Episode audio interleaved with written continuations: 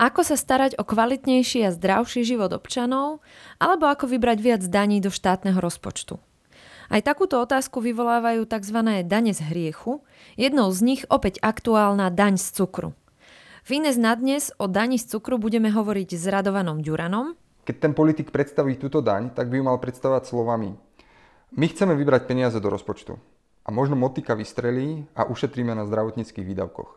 Aj s Matejom Bártom, tiež aj o tom, že nielenže výsledky skúmania vplyvu dane z cukru sú nejednoznačné, na Slovensku máme problém už s kvalitnými, respektíve jednoznačnými vstupnými dátami. Keď sa pozrieme na tie dáta z Eurostatu, tak podľa toho prieskumu z roku 2019 bola nadváha vo vekovej skupine 15 až 19 rokov 16,3%. Zatiaľ, čo podľa NCZD podiel nadvahy 5,2%. Hej, že tam je rozdiel viac ako 10 percentuálnych bodov. A tiež sa takéto opatrenie nevyhne tradičným, nezamýšľaným dôsledkom. Zaujímavé pri tej dani ešte je aj to, že ona ako disproporčne viac postihuje tú najchudobnejšiu vrstvu obyvateľstva. Áno. Čiže ako to je ten regresívny. Hej? Áno, čiže jedná sa o regresívnu daň. Vítajte pri počúvaní INESS na dnes. Moje meno je Iná Sečíková a toto ekonomický podcast, ktorý dnes potrebujete počuť. Počúvate podcast INESS na dnes. Novú vládu máme. Za ten krátky čas sme už zaregistrovali aj množstvo jej nových zmien a návrhov, no budú musieť aj konsolidovať. Dá sa očakávať, že lákavé budú pre túto zostavu pravdepodobne najmä rôzne formy daní. A tak v dnešnom podcaste nadviažeme na jedno z navrhovaných opatrení konsolidačného Lego balíka, ktorý zanechala bývalá úradnícka vláda, a to je daň z cukru. Nie je to nová téma, v niektorých európskych krajinách bola prijatá v reakcii na predchádzajúcu ekonomickú krízu v roku 2008. Tejto téme sme sa aj v INESSE venovali už v minulosti. Link na staršiu publikáciu Trpká daň z cukru z roku 2019 nájdete v popise podcastu. No a teraz prišiel čas pripomenúť si a aktualizovať analýzu takéhoto návrhu. Vítaj Radkis, vítaj Maťo v INESS na dnes. Ahoj. Ahoj. Vy dvaja ste spolu nedávno vydali publikáciu s názvom Sladké daňové pokušenie. Daň z cukru zúži vašu peňaženku, ale nie postavu. Takisto ten link nájdete v popise. No a tak sa dnes spolu pozrieme na vaše výstupy a zistenia. Tému ste skúmali naozaj do hĺbky. Začneme preto takým stručným zhrnutím najpodstatnejších zistení, takým najviac očakávaným, keď sa diskutuje táto téma. No a potom sa pozrieme viacej aj na detaily. Ešte kúsok budem pokračovať s úvodom a už hneď je priestor váš. Tá hlavná argumentácia pre zavedenie takejto dane sa opiera o zdôvodnenie, že cukor je nezdravý a tak vyššie zdanenie bude znamenať zníženie konzumácie cukru, v dôsledku čoho bude aj menej ochorení spôsobených jeho nadmernou konzumáciou, teda ľudia nebudú mať nadváhu, nebudú obézni. No, potvrdzujú dáta z krajín, kde je daň z cukru zavedená, takúto koreláciu, teda že sa vďaka zavedeniu takejto dane znižuje miera obezity. V publikácii spomínate Belgicko, daň 2010, Francúzsko 2012, Maďarsko 2011 a Fínsko tiež 2011. Tak toto prvé zisťovanie v týchto štyroch krajinách, ktoré si práve spomínala, to bol taký akože počiatočný bod našej analýzy, kde sme sa vlastne len chceli tak naprvu pozrieť, že ako to vyzerá v týchto krajinách. Ide o štáty Európskej únie, čo znamená, že nejakým spôsobom sú aspoň trošku blízke Slovensku, že nie je to proste nejaký akože štát v Afrike. A zároveň my sme si vybrali tieto 4 štáty z toho dôvodu, že oni zaviedli tú daň v pomerne úzkom časovom období. Na toto časové obdobie my sme sa zamerali z toho dôvodu, že keď sa pozrieme na dáta, ktoré v súčasnosti máme o nadváhe a obezite, tak ich máme z rokov 2014 a 2019. Vtedy vlastne prebiehali také celoeurópske zisťovania. Takže to tak pekne nadväzuje na tú dobu, keď boli tie dane zavedené. Áno, že ono to vlastne znamená, že ak by tá daň hypoteticky mala nejaký efekt, tak ono to samozrejme potrvá nejaký čas, kým sa to prejaví. Čiže my vlastne tým, že sme sa pozreli na štáty, ktoré zaviedli tie dane cirka v tých rokoch 2010 až 2012, tak na tých dátových bodoch z roku 2014 a 2019 by sme mali vidieť nejaký efekt, ak teda nastal. No. Keď sa vlastne pozrieme na to, že ako sa tá nadváha zmenila v týchto štátoch, tak my nevieme dôjsť k nejakému jednoznačnému vzorcu. Prepáč, porovnávame teda rok 2014 a 2021-2? porovnávame rok 2014 a 2019. Čo vlastne vidíme, je, že v jedinom z týchto štyroch štátov došlo k zníženiu miery nadvahy. To bolo konkrétne Francúzsko a aj tam sa tá miera nadvahy znížila o 0,1 percentuálneho bodu, čo je nič v súvislosti s tým, ako sa tieto dáta vykazujú, čomu sa asi teda budeme venovať ďalej. Je to také, že pokojne to mohlo byť akože plus 0,1, hej, že tam nevieme, ale okej, že berme to, že teda... Že môže tam byť nejaká odchýlka. Áno, áno, že berme to, ale teda, že vo Francúzsku sa o 0,1 percentuálneho bodu znížila tá nadváha. To je zároveň mimochodom jediný štát v Európskej únii, kde v tomto čase tá nadváha klesla. Potom tam máme jeden štát, kde miera nadvahy stúpla, ale stúpla menej, než bol priemerný nárast v Európskej únii. A potom máme dva štáty, kde miera nadvahy stúpla viac ako v priemere v Európskej únii. To znamená, že v Európskej únii, kde sú vlastne aj štáty, ktoré túto daň nezaviedli, alebo ju nezaviedli v tom relevantnom čase, tak v priemere tá miera nadvahy stúpla menej než v týchto dvoch štátoch, ktoré ju zaviedli tesne pred tým prvým skúmaním. Áno, a teraz, že aj keď hovoríme o týchto dvoch krajinách, vieme povedať jednak, že ktoré dve to sú, kde to teda trošku stúplo? Maďarsko a Fínsko. Dobre, takže keď sa teda pozeráme na tieto dva štáty, kde miera nadváhy naozaj vzrástla oproti priemeru Európskej únie, okoľko je tam ten rozdiel? No v priemere to bolo 2,44 pre Európsku úniu a my sme do toho zarátali ešte aj Srbsko aj Turecko, pretože pre ne sme mali data. A v Maďarsku o 4,4 a vo Fínsku o 4,2. Takže vlastne dvojnásobok, hej? Takmer dvojnásobne. Dobre, takže keď sa pozeráme na všetky tie 4 krajiny opäť, kde daň z cukru bola zavedená a porovnávame to s tým priemerom Európskej únie, tak teda vidíme, že vlastne nie je to nejaké jednoznačné, že by sa preukázalo, že tá daň z cukru plošne znamená, že by tá miera nadváhy vďaka tej dani klesala. Dá sa takýto záver z toho urobiť? Ja ešte najprv pre poslucháčov upresním, že keď sa bavíme o nadváhe, tak tá obsahuje v sebe aj obezitu. A ten záver je takýto, ale samozrejme môžeme si položiť dve zásadné otázky, že či tá daň bola dostatočne vysoká a druhá otázka, že či sme čakali dostatočne dlho. Áno. A či ste sledovali dostatočný počet krajín? No, my sme sledovali viacej krajín, tieto, respektíve všetky krajiny, ktoré majú zavedenú tú daň a keď sme sa pozerali aj na vedecké štúdie, tak sme vychádzali z toho, ktoré sa tam používajú, nielen tieto 4 krajiny.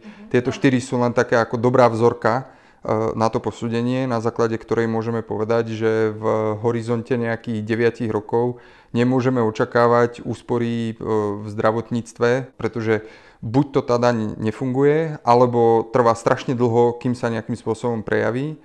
A navyše zásadný problém je, že tá daň sa môže prejaviť v spomalení rastu.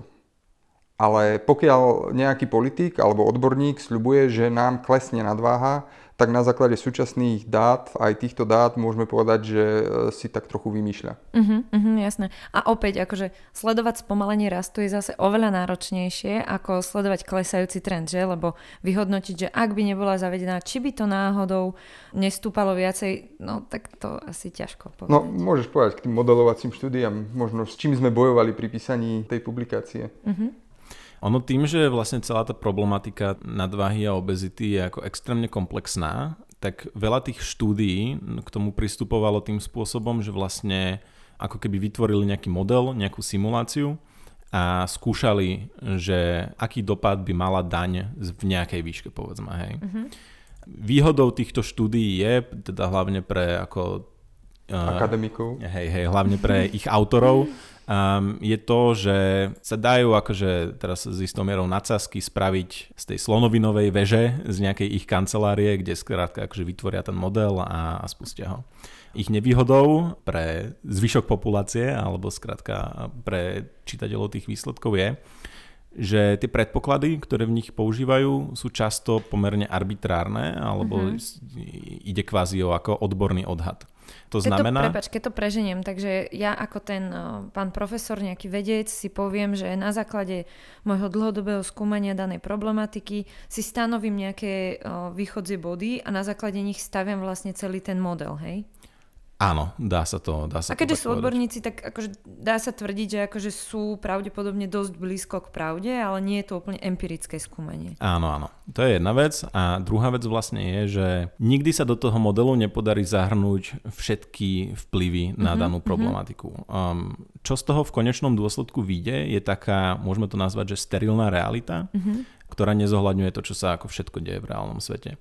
No a zaujímavé je, že tieto štúdie nachádzali vplyv dane oveľa častejšie, než tie, ktoré boli naozaj postavené na nejakých ako empirických dátach.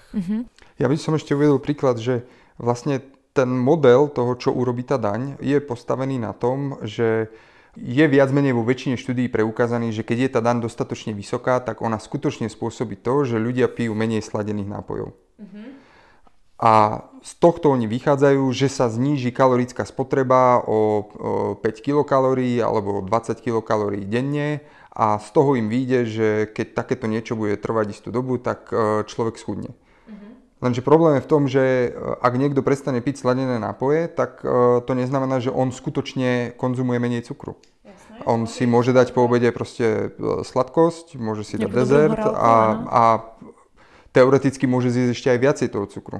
Preto je strašne dôležité to na konci dňa porovnať s tými empirickými údajmi, že či skutočne k poklesu nadváhy došlo. A takýchto štúdií je strašne málo.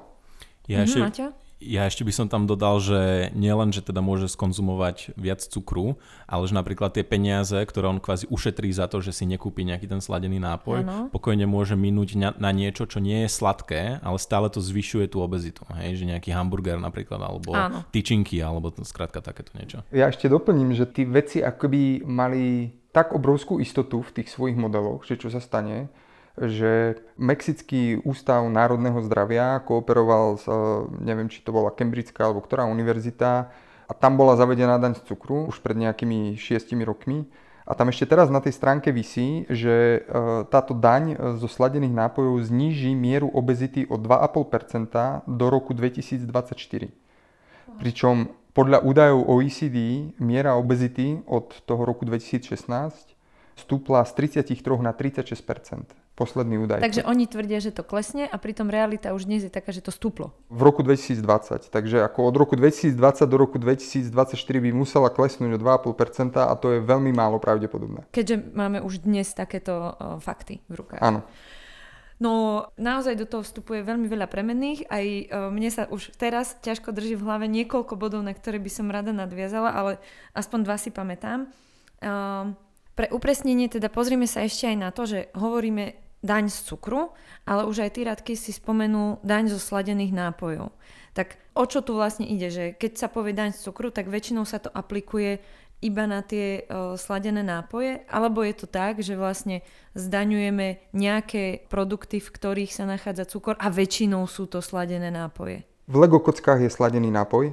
Okay. Je tam aj konkrétna sadzba. 40 centov na liter sladeného nápoja, ale sú krajiny, ktoré to majú širšie a idú viacej po cukre, alebo idú aj po čipsoch, alebo po energetických nápojoch a podobne. Takže môže to mať rôzne formy, ale my sa bavíme kvôli tomu odorovému balíčku o sladených nápojoch. Jasné. Ale v princípe, aj ak sú v tom takéto rozdiely, že v nejakej krajine je ten záber širší a napríklad aj v tých sledovaných pravdepodobne to nie je úplne identické, tak vlastne vychádzame z toho istého, takže môžeme hovoriť v princípe o tom istom. No, sladené nápoje sú v zásade zdanené všade. To je taký najľahší cieľ, dobre merateľný, je tam pomerne málo producentov alebo málo veľkých producentov a väčšina je predaných veľkými reťazcami, takže sa to dá ako odkontrolovať a z pohľadu finančnej správy. A nie je veľmi zložité na administráciu. Jasné. A teraz hovorili sme o tej spotrebe cukru, že koľko vlastne to z tej celkovej spotreby za deň je a že vlastne ak sledujeme nejaké druhy produktov, v ktorých sa nachádza cukor alebo treba aj tie čipsy ako ďalšia kategória, nikdy neobsiahneme úplne všetko a teda nevieme, že či počas toho dňa konkrétny človek neskonzumuje aj kopu iných vecí, v ktorých takisto sa nejaký cukor nachádza alebo nejaká podobná látka, ktorá spôsobuje nadváhu. Hovoríte vo svojej analýze aj presne o tomto, že aký je podiel spotrebovaných kilokalórií cukru na celkovej spotrebe za deň konkrétneho človeka. Že ako vyzerajú tieto čísla? Myslím, že to nebolo až tak veľa. Hej, nebolo to až tak veľa a ako druhá podstatná vec tam je, že sa to naprieč časom príliš nemení. Že my sme teda skúmali obdobie medzi rokmi 2010 až 2018 a v tomto čase vlastne kilokalórie zo spotreby cukru tvorili len približne 10 až 13% všetkých spotrebovaných kilokalórií na Slovensku. Keď sa... Lebo podľa mňa je ťažké vyhodnotiť takéto číslo, hej? Že je to veľa, je to málo, že vieme k tomuto ešte niečo doplniť?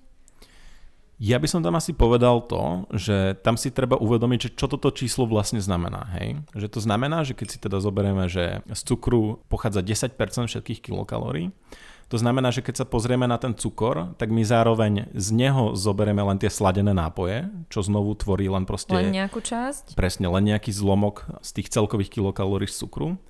A potom ešte aj pri tomto zlomku tá daň by to nevymazala úplne. Hej? Že ak by aj došlo k nejakému ako výraznému zníženiu, tak by to opäť bolo len akože časť z časti z časti.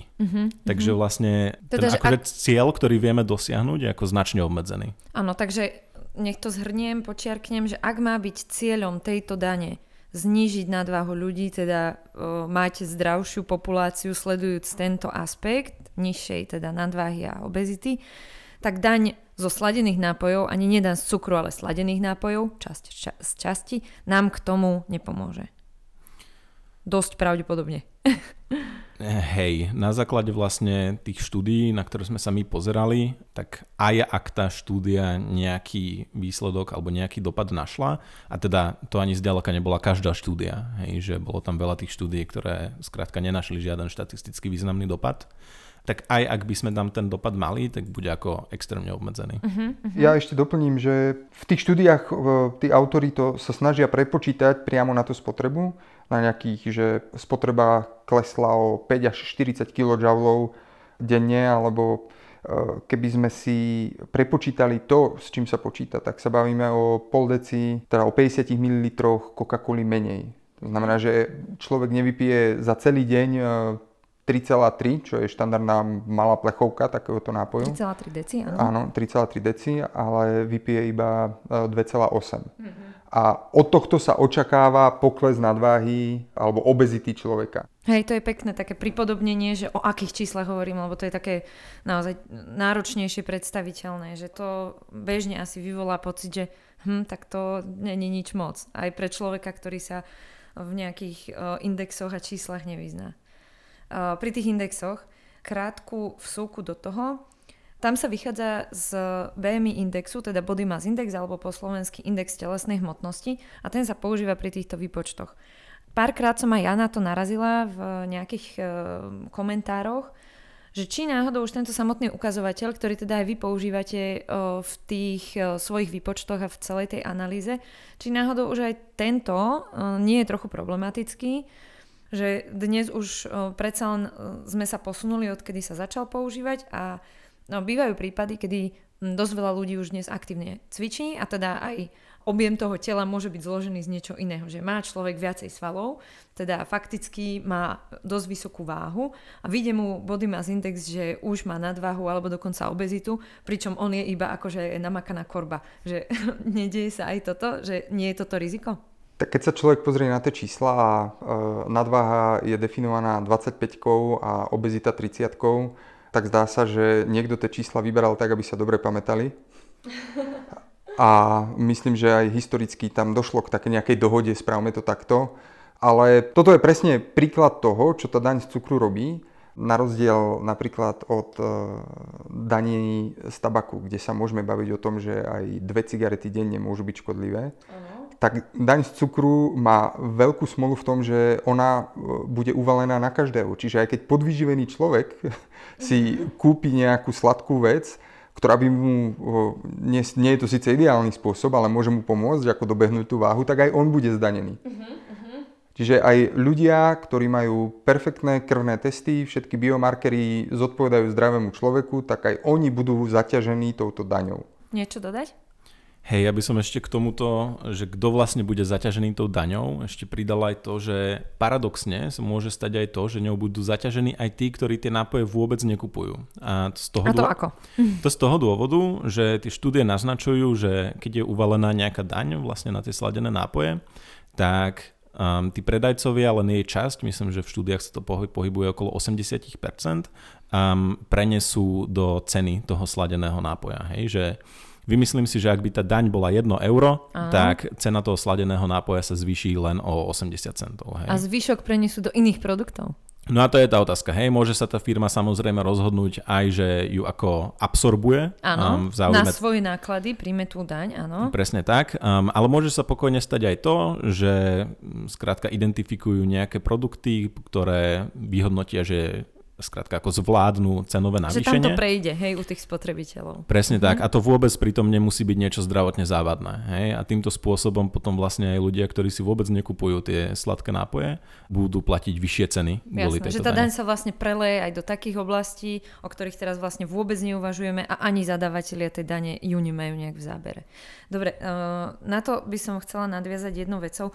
Pri týchto daniach z hriechu, kde patria tie ďalšie, ty si tiež spomenul, Radkis, tú daň z tabaku, tak vždycky je to, hej, taká akože vášnivá debata, lebo hovoríme o nejakom zlepšovaní zdravia a tak ďalej.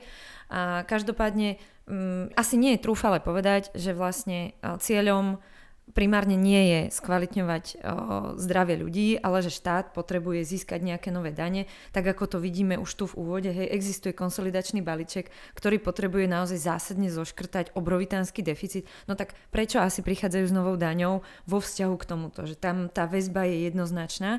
No a tam ten taký veľmi zaujímavý a dôležitý bod v tej vašej analýze bol odsek ešte v úvodnom zhrnutí, kde píšete: zhodnotenie dopadov daní z cukru závisí od toho, akú premennú sledujeme.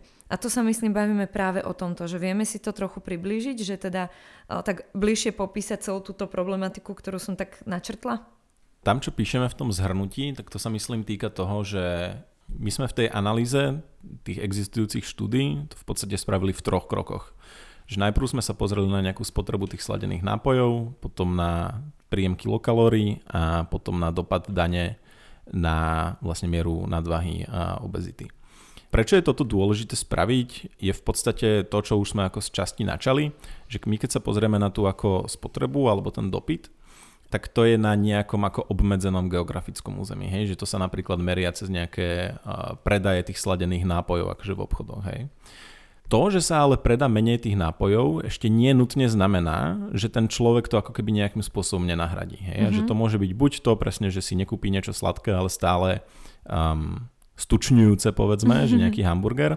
Ale môže to byť napríklad aj to, že hlavne ľudia, ktorí bývajú blízko nejakého iného štátu, ktorý túto daň nemá, tak skrátka pôjdu nakúpiť tie sladené nápoje do tohto druhého štátu. Hej? A že jedna vec je, že vlastne toto cezhraničné nakupovanie už našli aj akože tie vedecké štúdie, ale skrátka sú o tom, akože aj svetové médiá o tom reportovali, myslím, že Norsko a Švédsko si toto veľmi zažili, že Nóri mali vysokú daň z cukru a Švédi sa z toho tešili, pretože im tam chodili nakupovať. Takže ak sa to nám stane, tak kam treba? Do Poľska? Do Česka. Do Česka.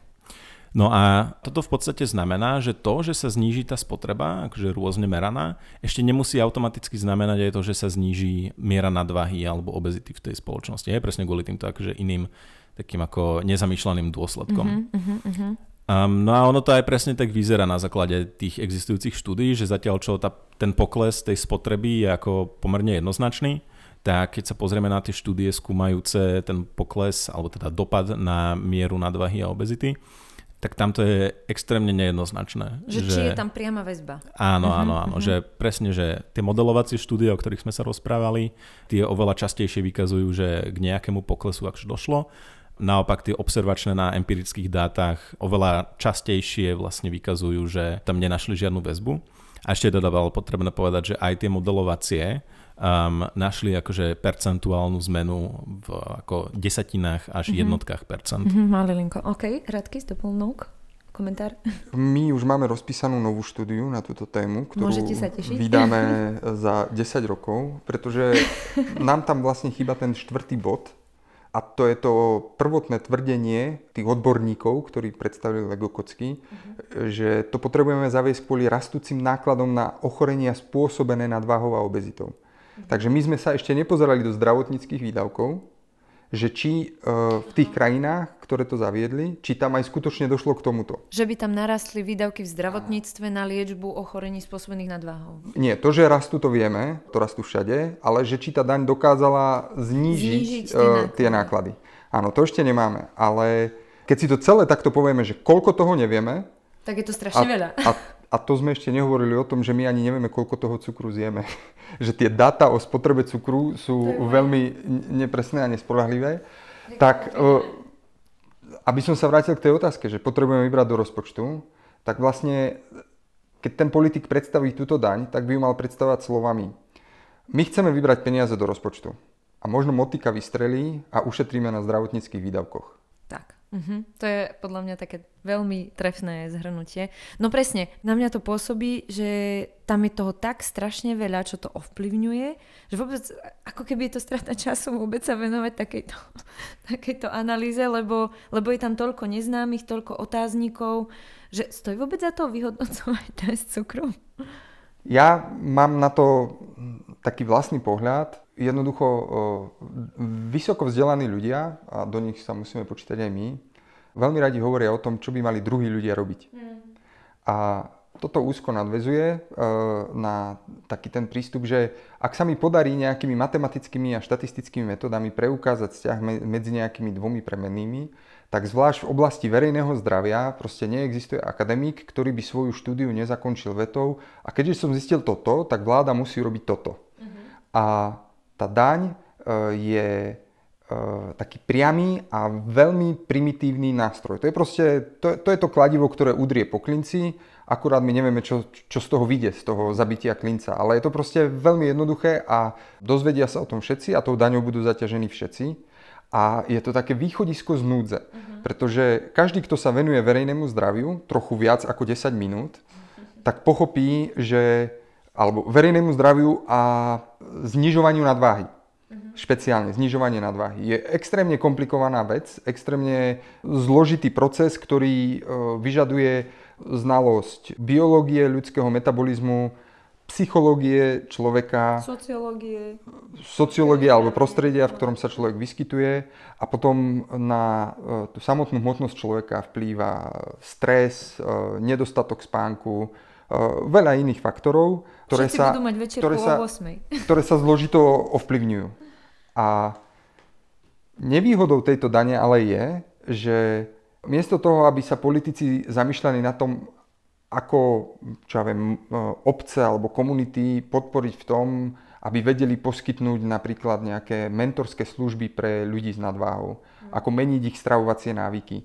Čo je niečo, čo je komplikované, čo je dlhé a zložité a vyžaduje to náročnú strategickú prácu, tak proste skočia po tej dani, pretože to sa dá urobiť v parlamente, jedným schválením tá daň je a proste máme vystarané, v rozpočte je 200 miliónov a je to vybavené a môže to spôsobiť to, že na tú skutočne podstatnú prácu sa zabudne. Áno, lebo už máme odškrtnuté, že riešili sme problém vstúpajúcej nadváhy obyvateľstva. Presne tak.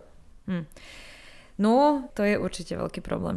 Plus aj to, že už len keď sa o tom takto rozprávame, tak znie dosť pravdepodobne, aj ak opomeniem to, že moje tvrdenie nevychádza z žiadnych tvrdých dát, že tá dlhodobá starostlivosť, nejaká psychologická konzultácia alebo konzultácia s výživovými poradcami, že tá rozhodne bude efektívnejšia ako to, že v obchode si tú kolu budem kúpovať drahšie.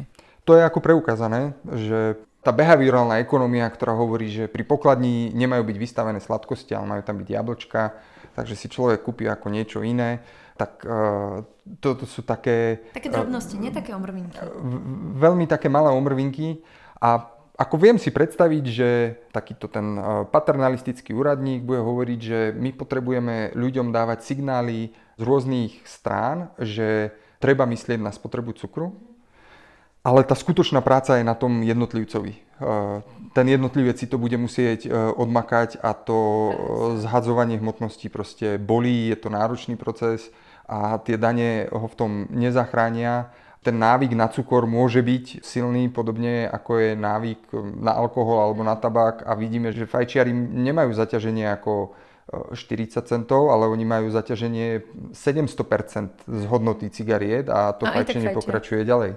A pokiaľ chce ten štát robiť tú politiku akoby zodpovedne, tak za prvé mal by mať data, ktoré nemá, a mal by sa rozhodnúť, na koho sa chce sústrediť, a podľa toho volí ten nástroj, pretože ľudia, ktorí sú pomerne silno obézni, tak ako na nich tá daň proste nebude fungovať.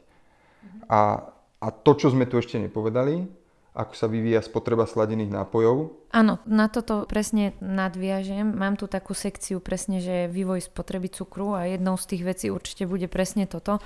Takže áno, ideme na spotrebu cukru, respektíve do veľkej miery sme to už spomínali, že v princípe tam nie sú nejaké výrazné zmeny v priebehu rokov, ale pozrime sa na tie sladené nápoje, ako Radky práve spomenul. Slovenský štatistický úrad vykazuje spotrebu rôznych typov nápojov naprieč časom. Hej? A my teda máme v tej našej publikácii dáta od roku 1998 do roku 2022 a tie trendy sú naozaj zaujímavé. Keď sa pozrieme čisto na tie sladené nápoje, tak my vidíme, že vlastne na začiatku toho tisícročia, približne do roku 2010, ich spotreba akože pomerne výrazne stúpala. Hej?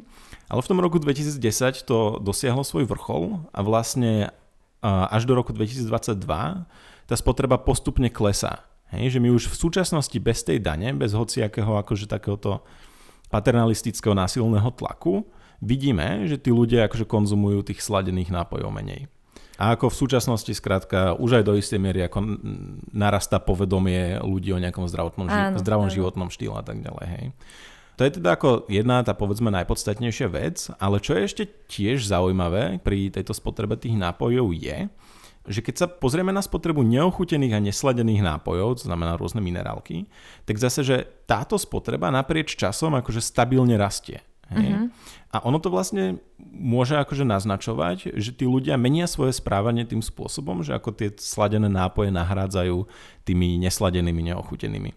A potom sú tam vlastne ešte dve kategórie nápojov. Máme tam sirupové nápoje, čo by niekto teda mohol tvrdiť, že no ale aj to môže byť ako zdrojom nárastu tej nadváhy. Tak aj v tomto prípade ako síce pomalšie, ale stále akože klesá tá miera tej spotreby. A teda ten ako pomalší nárast spočíva aj v tom, že oni už akože dlhodobo je ich spotreba relatívne nízka. A naopak rôzne juicy a zeleninové šťavy, tak tam je tá spotreba stabilná. Hej? Že tá syntéza je, že nám klesá spotreba sladených, stúpa spotreba nesladených a všetko ostatné sa drží viac menej na rovnako. To znamená, že tí ľudia ako keby naozaj postupne pijú zdravšie, sa dá povedať. Takže dá sa sledovať tento trend aj napriek tomu, že tu daň z cukru zavedenú nemáme. A zároveň, ja ešte teda doplním, ak sa pozrieme na tie prieskumy obezity, tak v čase, keď nám už spotreba sladených nápojov klesá, tak obezita alebo výskyt nadváhy nám mierne stúpol. Že akoby tá základná premisa, znížime spotrebu sladených nápojov, a ona nám klesla už skoro o 30%, ak si dobre pamätám, alebo vyše 20%. Hej, medzi rokmi 2010 a 2022 to bolo 33%. Takže ako krásny pokles, ktorý by si prial každý úradník na ministerstve financií a napísal by to do svojho komentára IFP, ale nepremietol sa do zníženia miery nadváhy. Môžeme sa opäť vrátiť k tomu, že či sa spomalil rast miery nadváhy, ale my máme aj iné zdroje, aj sme to uviedli v štúdii. Je to štúdia HBSC, ktorá sa opakuje v pravidelných intervaloch každé 4 roky. Od roku 2010 do roku 2022 máme teda už 4 záznamy a tá štúdia sa zameriava na tínedžerov. Pretože to je najčastejšie, často spomínaná story, ako vlastne tá obezita medzi mladými rastie. A tam z tých grafov jednoznačno vidno, že konzumácia sladených nápojov dosť výrazne klesá v čase. A miera obezity u tejto vekovej skupiny? Lebo skúmali ste to aj po skupinách? Nevieme. Môžeš povedať náš príbeh s mierou obezity u tínedžerov? No, čo sa týka detí a dorastu, tak tie dáta sú ako dosť ťažké na získanie. My sme ich vlastne od NCZD dostali až po tom, čo sme im poslali infožiadosť. A tie dáta, akože sú rôzne interpretácie. Hej? Že jedna vec je, že podľa týchto NCZD dát medzi rokmi 2018 a 2022 vzrastol podiel detí s nadváhou z 2,9% na 4% a podiel obezných detí z 0,9 na 1,6%. Mhm. Hej? Čiže ako nárast tam je, čo samozrejme nie je dobré. Na druhej strane je to akože o pár desatín alebo pár percentuálnych bodov. Čo je ale asi ešte zaujímavejšie je, že keď to porovnávame s dátami Eurostatu, ktorý v roku 2019 spravil prieskum pre vekovú skupinu 15 až 19 rokov, tak tie dáta sú tam akože diametrálne odlišné. Hej? A to je problém, nie? Je to problém, pretože v momente, keď chceme ako zakladať politiky na nejakých dôkazoch, tak my ako najprv musíme mať tie dôkazy a tie dôkazy sú práve tie dáta. Uh-huh. A my ak nemáme ako spolahlivé a kvalitné dáta, tak ako nemôžeme robiť ani kvalitné politiky. V princípe by sa malo stať, že ak je to teda takto a snažíme sa to odôvodniť nejakými dátami a nie len nasurovo povedať, že potrebujem zvýšiť príjem do štátnej kasy, a niekto možno aj úprimne sa to snaží robiť, tak ak dojdem do momentu, že jedni dáta mi vykazujú toto z jednej štúdie alebo prieskumu, tie druhé hovoria niečo iné a iné nemám, tak by som mal v tom momente stopnúť, pretože nemám dostatok dôveryhodných dát, tak? No ako, hej, že mal by som sa vrátiť k tomu prvému kroku, čo je zo zbierania kvalitných dát. Čo trvá roky? A keď sa pozrieme na tie dáta z Eurostatu, tak podľa toho prieskumu z roku 2019 bola nadváha vo vekovej skupine 15 až 19 rokov 16,3%, zatiaľ čo podľa NCZD bola vo vekovej skupine 15 až 18 rokov, čiže ako cirka podobne, podiel nadváhy 5,2%. Hej, že tam je rozdiel viac ako 10 percentuálnych bodov. A pri vlastne obezných deťoch v tejto vekovej kategórii je ten rozdiel tiež asi 3 percentuálne body, alebo teda tým, že tých obezných je menej, že to je ako keby dvojnásobok. Hej, opäť v prípade toho Eurostatu, alebo teda viac ako dvojnásobok. No jasné, to je veľký rozdiel. Ale my sa tu bavíme o verejnej správe a vôbec štáte blahobytu, v ktorom sa veľmi dobre darí paternalistickým politikám. Už sme si to tu raz spomenuli. Dostali sme sa k tejto úvahe na základe toho, že my vlastne nemáme dobré dáta ani dobré výsledky vedy na to, aby to ospravedlnilo tú daň z cukru. A tou skutočnou motiváciou je pravdepodobne získanie peňazí do štátneho rozpočtu, ale popri tom je ten rastúci trend verejnej správy a možno, že aj časť verejnosti to by to chcela, aby štát zasahoval do našeho správania.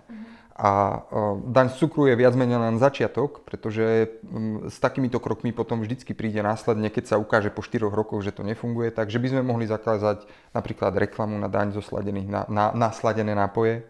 Rozširovať to vlastne. Že by sme mohli ako zakázať, že v okruhu 100 km od školy sa nesmú predávať sladené nápoje, alebo práve to, že v školských jedálniach nemôžu byť automaty s nejakými sladkosťami, alebo že na menučkách reštaurácií sa zruší dezert po obede, lebo to sú dodatočné kalórie.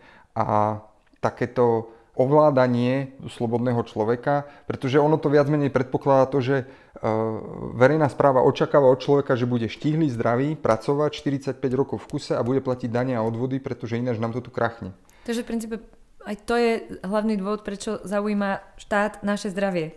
No, pretože ako každý jednotlivec v produktívnom veku je zdrojom týchto zdrojov a ako keby sme tomu človeku ako brali právo mať nadváhu alebo právo byť obezný.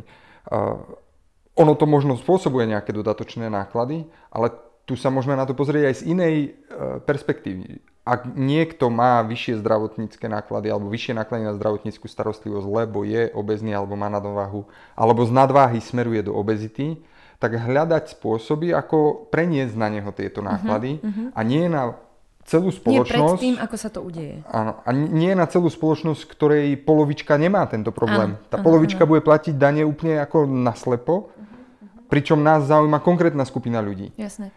Toto je jeden aspekt a keby sme my zaviedli tú daň, tak to naše pomerne súčasne výhodné postavenie v indexe pestúnskeho štátu, pretože práve čo sa týka toho jedla a pitia, zatiaľ štát nepaternalizuje, tak ako v mnohých iných krajinách, tak z toho 25. miesta by sme sa dostali na nejaké 21. až 20. miesto. Teda by sme si pohoršili. Teda by sme si pohoršili, áno. Ten index by bol silnejší na Slovensku.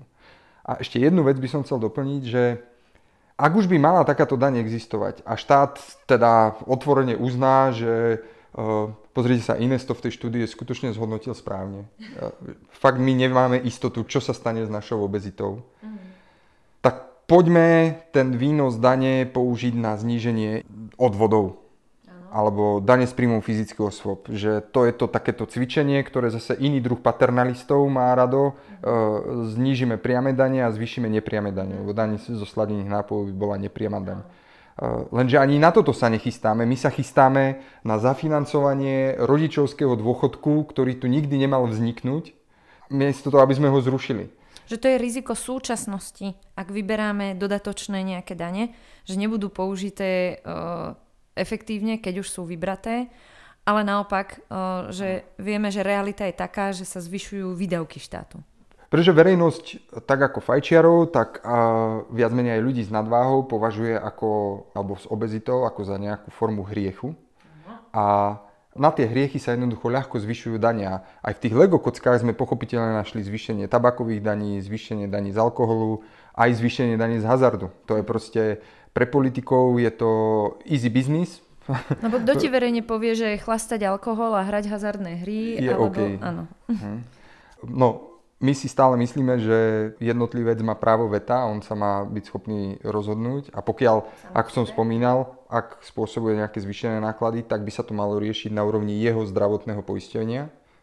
A to či už zvýšením alebo motivačne. Hej? Poviem príklad, že ten človek z nadváhy, ak sa v priebehu 5 rokov neprepracuje do obezity, tak môže byť odmenený. Áno. Maťo, práve tejto téme sa venujete aj s ďalším našim kolegom Martinom Vlachinským, práve nejakému nastavovaniu tých nejakých poistných balíčkov?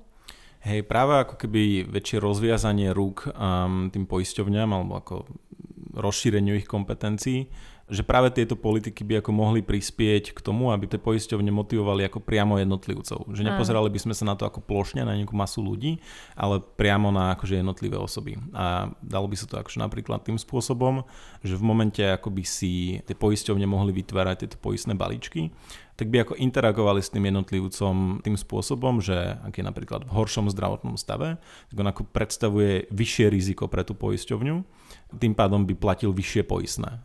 A naopak, ak by schudol alebo sa zlepšil jeho zdravotný stav, tak by to poistné zase kleslo.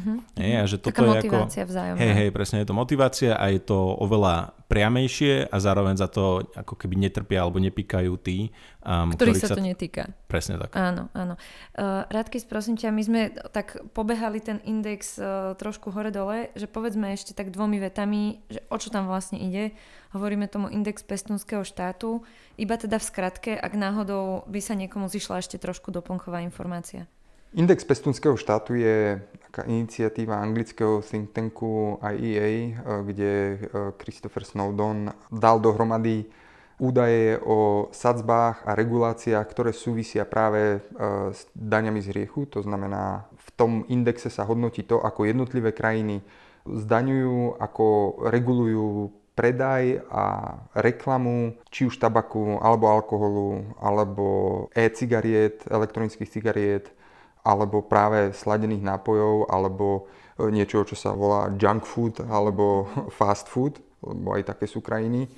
A dáva to dohromady do jedného indexu a ukazuje, ktoré krajiny sú akoby extra prísne a ktoré sú benevolentnejšie. A on zároveň sa pozerá aj na to, ako sa to prejavuje na nejakých štatistikách, či už v prevalencii fajčenia, ako sa to prejavuje vo výskyte nadmerného pitia alkoholu a podobne, kde viac menej tiež poukazuje na to, že tam tá korelácia sa hľadá veľmi ťažko. Tie zásahy zo strany štátu, áno. Takže vlastne do akej miery sa ten štát snaží byť takou našou vychovávateľkou, hej, ktorá hovorí, že čo je dobré a čo nie. Áno. Mali sme o tom aj celú veľkú kampaň, kľudne si viacej pozrite na našich sociálnych sieťach, takisto vyšla publikácia aj v slovenčine. čo môže byť veľmi zaujímavé. Ja tu mám ešte jeden bod aj o tej otázke umelých sladidiel, že či je tam a aké riziko rakovinotvornosti, ale myslím, že už nahrávame dosť dlho, tak ak máte chuť, tak kľudne sa tomu povenujte trochu. Ja som tu k tomu mala taký dosť dlhý úvod, ten vynechám, takže možno bude lepšia taká rýchla reakcia, ak máte chuť. Keď sa začínalo s daňou z cukru, tak bol vlastne ako keby stanovený cieľ, že náš cieľ je znížiť ten kalorický príjem. A ten kalorický príjem dokážu vynikajúco znížiť umelé sladidlá alebo aj sladidlá na prírodnej báze, ktoré majú vysokú sladkosť, ale nízky objem kalórií. A k tomu aj došlo. A preto vlastne tu máme vlnu všetkých tých produktov Zero a Max a všetkých alternatív. Ešte aj kofola má, myslím, že produkt z menej cukru. Myslím, že to je kofola so stéviou. Stevia, áno, to je veľmi populárne. Áno, hej. Áno. A to je taký ten štandardný problém, na ktorý upozorňujú vždycky ekonomovia, že problém nezamýšľaných dôsledkov, že keď ja do tej potravy dám nejakú novú vec, ktorú nemám v dostatočnej kvantite, na dostatočnom počte overenú, a že sú niektorí ľudia, ktorí pijú 2 litre takýchto nápojov denne, tak sa ukazuje, že aj tieto umelé sladidlá majú negatívne dopady. A pred pol rokom, myslím, Svetová zdravotnícka organizácia vydala také stanovisko, v ktorom hovorí, že rozhodne nemôžeme tvrdiť, že umelé sladidlá sú bez následkov. A my vlastne ešte tie následky nevieme poriadne pomenovať, ale v literatúre je už pomerne dosť štúdií, ktoré poukazujú buď na nejaké metabolické, alebo aj na nejaké psychické dopady umelých sladidiel. Táto debata asi pôjde ešte ďalej, ale môže sa stať a myslím, že pár krajín je takých, ktoré už zdaňujú aj tie umelé sladidlá. A to už je vlastne len krok od toho, že zakážeme príchuť v nápojoch a... Zakážeme nápoje, či vlastne to by nešlo. Nie, a budete piť len čistú vodu. Proste zabudnite na to, ochutené nápoje my, pestúnsky štát, tu nebudeme tolerovať. Ale je to práve otvorená otázka, pretože aj ten súčasný návrh Lego kocky, hovorí, že tá daň by sa uplatňovala na nápoje, ktoré majú 7 gramov a viac. 7 gramov cukru a viac. Áno, na 100 ml. A ja teraz nebudem venovať konkrétneho výrobcu, pretože Pepsi nemám radšej ako Coca-Colu, ale práve Pepsi má 7,1. A ona sa proste môže dostať na 6,9 práve nejakým primiešaním tohto malého podielu a už to bude splňať. Ale bude to znamenať, že človek konzumuje aj tie umelé sladidlá. A Coca-Cola má koľko? Okolo 11. 11, Takže vlastne už tá Cola Zero, čo tu teraz máme, tak tá už je ako keby safe, hej? No, ona obsahuje tie umelé sladidlá, ale takto. Jedna vec je, že to sladidlo vyrobené nejakým chemickým procesom a druhá vec je napríklad tá stevia, ktorá sa ale... Ani tá stevia nie je proste vitamín C.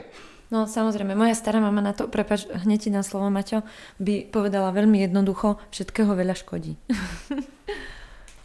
Ja by som možno ešte len povedal pri tomto príklade toho, že niektoré tie nápoje sú naozaj ako pri hranici toho, že či by sa na nejako uplatňovala daň alebo nie. Hej, že no tak OK, máme tu teda tých 7,1 gramov na 100 ml, znížime to na 6,9 a teraz akože zrazu ten nápoj už je taký, že ho môžeme piť. Hej, že to neznamená, že on je úplne zdravý, akorát, že podliezol hranicu, nie? Hej, že ako následkom tej dane dôjde k úplne minimálnej zmene v zložení toho nápoja a všetci, čo ho kupovali dovtedy, ho zrejme budú kupovať stále a tým pádom sa akože nič reálne nezmení, akurát zamestnáme pár ďalších úradníkov na to, aby to vyhodnocovali. A budeme robiť veci komplikovanejšie. Ja by som sa ale ešte trošku vrátil predsa len k tej filozofickej otázke, lebo to mám rada, poď. Je sladený nápoj škodlivý alebo nie je? A už si to ako správne povedala, jedna vec je otázka miery. A druhá vec je, že tisícky lyžiarov má operované kolená a kľúčné kosti. Je ako lyžovanie zdravé alebo nie? A ako človek tu nie je preto, aby sa snažil zmestiť do formy ideálneho zdravého daňového poplatníka. Alebo najmenej rizikového, keď už hovoríme o športe. Sú ľudia, ktorí sa chcú dožiť 120 rokov. Sú ľudia, ktorí majú inú predstavu o kvalitne prežitom živote. Sú rockeri a chcú si ten akože život užiť, rýchlo. Jednoducho nie každý je Keith Richards, ktorý sa môže proste prefetovať do 80-ky až na pódium. A my sme tu preto, aby sme ten život zažívali a aby sme mali nejakú primeranú úroveň uspokojenia a potešenia. A proste niekomu ten sladený nápoj toto ako poskytuje a zabezpečuje, tak mne to príde akoby presne ten paternalistický pohľad na človeka, že ja mu musím vstúpiť do toho a že ty to nesmieš robiť. Alebo že ak to chceš robiť, tak si pripláť. A tá naša daň je najvyššia v Európskej únii. Toto mám presne poslednú oblasť. Poďme do toho rovno, že ako to vyzerá s tými úrovňami už v krajinách, kde to bolo zavedené a čo u nás? No keď sme sa pozerali na porovnanie výšky sadzieb z posledných dostupných zdrojov, tak nám z toho vyšlo, že tých 40 centov na 1 liter sladeného nápoja je najvyššia sadzba v celej Európskej únii. Okay. Žiadna iná krajina nemá takto vysokú daň. To je tá naša legokocka, hej, toto navrhuje. Áno. Uh-huh. Čo na jednej strane ako keby znamená, že autori sami si už robili tento rešerš a prišli na to, že keby tá daň bola nízka, tak by sa to ani možno neprejavilo na poklese spotreby nápojov a už vôbec nie na zdravotnom stave, tak sa rozhodli, že to teda nastrelia a nastrelili to poriadne, ale ako 40 centov, z ktorých sa ešte potom počíta DPH, pretože DPH sa vypočítava z ceny so spotrebnou daňou. Uh-huh. Takže ak liter sladeného nápoja stojí euro dnes, tak proste s tou daňou sa dostane takmer k euru 50, čo je ako výrazné zdanenie spotreby. Tu je možno ešte aj zaujímavé to, že napriek tomu, že ten slovenský návrh by bol akože najvyššou daňou v Európskej únii, tak my sa môžeme pozrieť na Fínsko, ktoré nedosahuje až tých 40 centov na liter, ale má tuším 32 centov na liter. A Fínsko je jednou z tých krajín, ktoré sme spomínali na začiatku, a Fínsko je zároveň krajinou, kde medzi 2014 a 2019 narastla miera nadváhy o 4,2%, čo je akože výrazne nad európskym priemerom. Takže majú tam tú daň najvyššiu doteraz a zároveň im tam aj najviac narastla miera nadváhy. Áno. No, a sme na začiatku, nie? Áno, je to...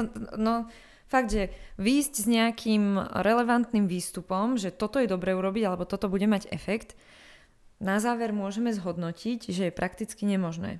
Je to tak? Áno. Uh-huh. Takže buď potrebujeme ďalšie pokusy, čo pravdepodobne na Slovensku príde a budeme chtiac, nechtiac vystavení tomuto pokusu, že ako to bude, ak takáto daň prejde, aspoň o tých 10 rokov, ako hovoríš, v tej novej publikácii. Ja ti ešte do toho skočím, že... Ty si tu ešte nespomenul tvoje obľúbené slovo regresívny. A vzhľadom na to, akú máme teraz koalíciu, tak ja by som tú moju horálku vsadil na to, že teraz tá daň nebude zavedená. Lebo? Povedz prečo. No, tá koalícia, ktorá nám tu v súčasnosti nastupuje, dve z tých strán, teda ako majú v názve, že chcú byť ako sociálni demokrati. Mm-hmm. A to, že či splňajú túto definíciu, už nechám na iných. Každopádne zaujímavé pri tej dani ešte je aj to, že ona ako disproporčne viac postihuje tú najchudobnejšiu vrstvu obyvateľstva. Čiže ako to je ten regresívny. Hej? Áno, čiže jedná sa o regresívnu daň. A akože aj preto máme nejaký dôvod predpokladať, že táto ako súčasná koalícia, ktorá teda buduje ten narratív toho, že ide pomáhať tým proste bežným ľuďom, tak dávalo by zmysel, aby za takéhoto ideologického nastavenia túto daň ako nezavádzali. Pretože reálne by ňou poškodili tým najchudobnejším, že tí najchudobnejší ľudia by... na tej dani vlastne vo vzťahu k ich celkovému rozpočtu zaplatili najviac. Jasné. Poďme na úplne poslednú otázku. Aký je teda záverečný odkaz celej tejto vašej publikácie? Keď ste ju celú uzavreli, tak vlastne aj v tlačovej správe bol taký koncový message a povedzme si ho teda, že k čomu ste dospeli? Štát by mal väčšiu pozornosť venovať tým zásadným krokom a nástrojom, ktorým buď postihovať tie dodatočné náklady priamo tých jednotlivcov, alebo sa venovať, keď to zjednoduším, osvete. A pri tom dnešnom poznaní, ktoré tu máme zdokumentované, nemá oporu v tom, aby mohol povedať, že toto je politika založená na dôkazoch, takže by s ňou mal počkať. Zároveň by sa mal sústrediť na to, aby zbieral pravidelne a poriadne dáta o nadváhe, o vzťahu nadváhy a dodatočných zdravotníckych výdavkoch a o spotrebe, respektíve identifikácia príčin tej spotreby, pretože to môže byť aj bôčik, ktorý za tým stojí, ktorý sme doteraz vynechali. Takže zbierať poriadne dáta a povedať si, ktoré dáta chcem zbierať, a aby som vedel potom urobiť ten test, pretože my vždy hovoríme, že každá regulácia, každá politika by mala mať sunset clause, ktorá by bola proste, ak sa do 5 rokov nestane toto, tak to musím zrušiť. Áno. Uh-huh. A na to ja potrebujem dopredu vedieť, že čo budem merať o tých 5 rokov a musím byť si istý v tých datách. Uh-huh. Maťo, niečo by si doplnil ešte na záver? Ja už asi nemám k tomu čo dodať. Myslím, že sme tie dáta ako hovoria dosť jasne, že tá daň v súčasnosti ako nie je asi úplne najsprávnejším krokom. Dobre. A na čo sa tešíte dnes? Čo sladké si dáte? Ja už som mal cestou sem takú tvarohovo-maruhlovú taštičku a bola veľmi dobrá. Radky z koláč od maminky? Nie, ja som dneska ešte nemal moju pravidelnú dávku 70% čokolády. Tak s týmto sa rozlúčime. Dajte si aj vy niečo dobré.